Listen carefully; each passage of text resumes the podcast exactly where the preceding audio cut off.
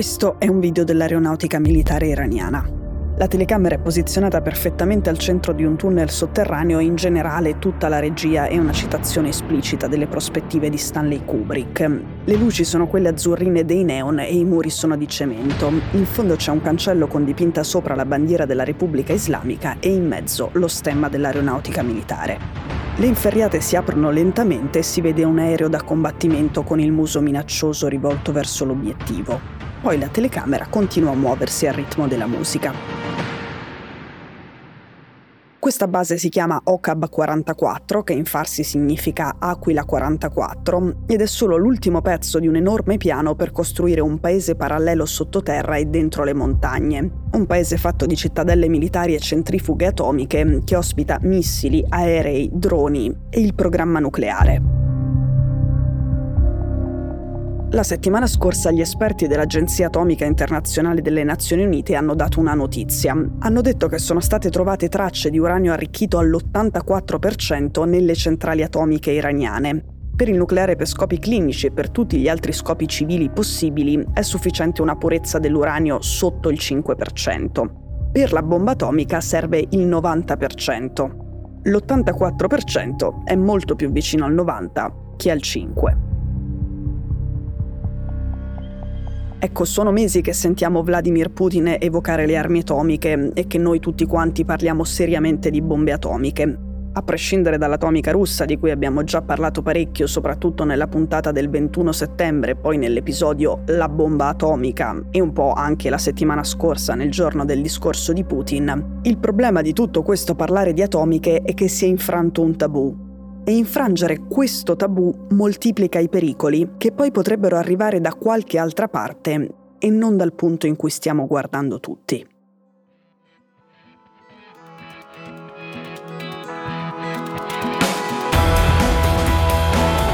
Sono Cecilia Sala e questo è Stories.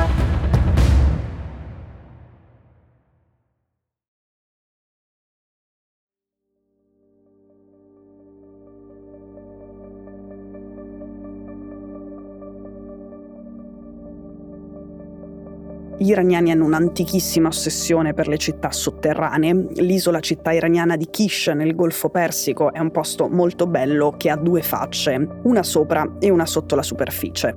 La parte sotterranea si sviluppa per 10.000 metri quadrati ed è confortevole perché quella di Kish è una zona molto arida, invece in profondità c'è sia l'acqua che il fresco. Nella provincia di Sfahan, cioè al centro dell'Iran, c'è la città sotterranea di Nusabad. È un labirinto composto da tre piani di tunnel costruiti tra i 3 e i 18 metri di profondità. Nusabad ha 1500 anni, ma le condotte d'aria sono perfettamente funzionanti, così si può ancora girare all'interno. I persiani della zona l'hanno usata per secoli per proteggersi dalla guerra e dal sole. Però le costruzioni sotterranee di oggi non vengono riempite di magazzini e di pozzi, ma di armi nel sottosuolo e dentro le montagne, la Repubblica Islamica nasconde le armi convenzionali come il suo programma nucleare. A marzo 2021 i Pasdaran, cioè la forza paramilitare parallela però più potente dell'esercito regolare, avevano appena finito di costruire la propria città dei missili sottoterra, a gennaio 2022 degli ufficiali iraniani sono andati a bussare a casa di un giornalista della televisione di Stato. Gli hanno offerto uno scoop, gli hanno detto di prendere la telecamera e poi lo hanno fatto salire su un minivan dove gli hanno messo un cappuccio nero in testa. In questo modo noi abbiamo visto per la prima volta le immagini di un'altra base militare semisegreta che in questo caso invece di aerei o missili ospita i droni. È da qualche parte dentro la catena montuosa Zagros che corre tutta lungo la costa del Golfo Persico. Il giornalista è stato trasportato bendato in elicottero, il viaggio è durato 45 minuti e quando gli sono state tolte le bende dagli occhi era dentro un tunnel della base strategica 313. Le città militari sotto la superficie servono a ripararsi dagli occhi dei satelliti e poi dagli attacchi esplosivi come quello di un mese fa a una fabbrica dell'industria militare di Isfahan che è stato fatto dal Mossad, dai servizi segreti israeliani. In prospettiva, servono a ripararsi dall'ipotesi di bombardamenti meno esemplari e più massicci dell'aviazione israeliana contro il programma nucleare iraniano. Dall'estate scorsa sia l'intelligence americana che quella israeliana monitorano giorno per giorno i progressi nella costruzione di una rete di tunnel intorno alla centrale nucleare di Natanz e collegata alla centrale nucleare di Natanz. Questa rete sembra essere sufficientemente in profondità da poter resistere sia agli attacchi hacker che alle bombe antibunker. Come sapete, qui ne avevamo parlato anche prima del ritrovamento di particelle pure all'84%, la Repubblica Islamica arricchiva già l'uranio al 60% e già il 60% era assolutamente inutile e inspiegabile con l'uso civile del nucleare. Questa settimana dovrebbe esserci una visita a Teheran del capo dell'agenzia atomica Raffaele Grossi, una visita che secondo gli esperti, se ci sarà, avrà una funzione prettamente diplomatica, cioè farsi vedere lì per calmare le acque, e non tecnica, cioè non servirà a indagare meglio cosa succede in quelle centrali atomiche.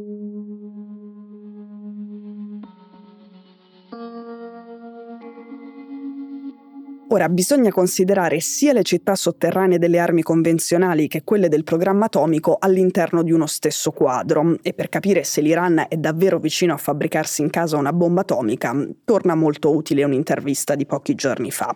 Uh, to the best of our knowledge, we don't believe that the supreme leader in Iran has yet made a decision to resume the weaponization program. Il capo della CIA, William Barnes, in onda sulla CBS, ha parlato di enrichment, weaponization and delivery, arricchimento dell'uranio, capacità di trasformazione dell'uranio arricchito in un'arma, cioè la bomba atomica, e capacità di lanciare quell'arma, la bomba atomica.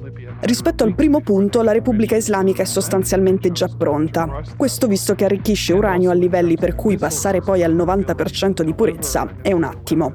Sull'ultimo punto, il delivery, le tipologie di armi su cui sarebbe eventualmente possibile montare l'atomica per trasportarla a destinazione, fa ricerca, fa progressi e organizza dimostrazioni di forza. تعدادی برترسازهایی دارن امریکایی ها questo invece è il capo dell'aviazione dei Pasdaran, si chiama Amir Ali Ajizadeh e proprio mentre il capo della CIA parlava alla CBS, in Iran andava in onda una sua intervista in cui lui presentava il nuovo missile Pavé, in grado di colpire a 160 km. Ajizadeh commentava questa caratteristica con le parole una distanza che non ha bisogno di ulteriori spiegazioni. Tradotto, il missile a Israele nel suo raggio d'azione. Però il capo della CIA è stato chiaro su una cosa. Teheran non sta lavorando al punto 2, a rendere tutto quell'uranio arricchito quasi in purezza un'arma. Ha detto sono ancora lontani e poiché, secondo le informazioni di cui dispone la CIA, l'Iran non ha preso la decisione di riprendere il programma di armamento, il programma di armamento del suo uranio arricchito che aveva interrotto nel 2003. Non è una novità in assoluto, gli americani non hanno mai sostenuto che Teheran lo avesse fatto, ma non avevano neanche mai sottolineato il contrario in modo così esplicito. Quello che sembra è che visto che la tensione tra Israele e Iran è molto alta, la CIA freni. Le parole di Barnes erano una rassicurazione. La visita del capo dell'Agenzia Atomica dell'ONU, quando arriverà, avrà lo stesso scopo.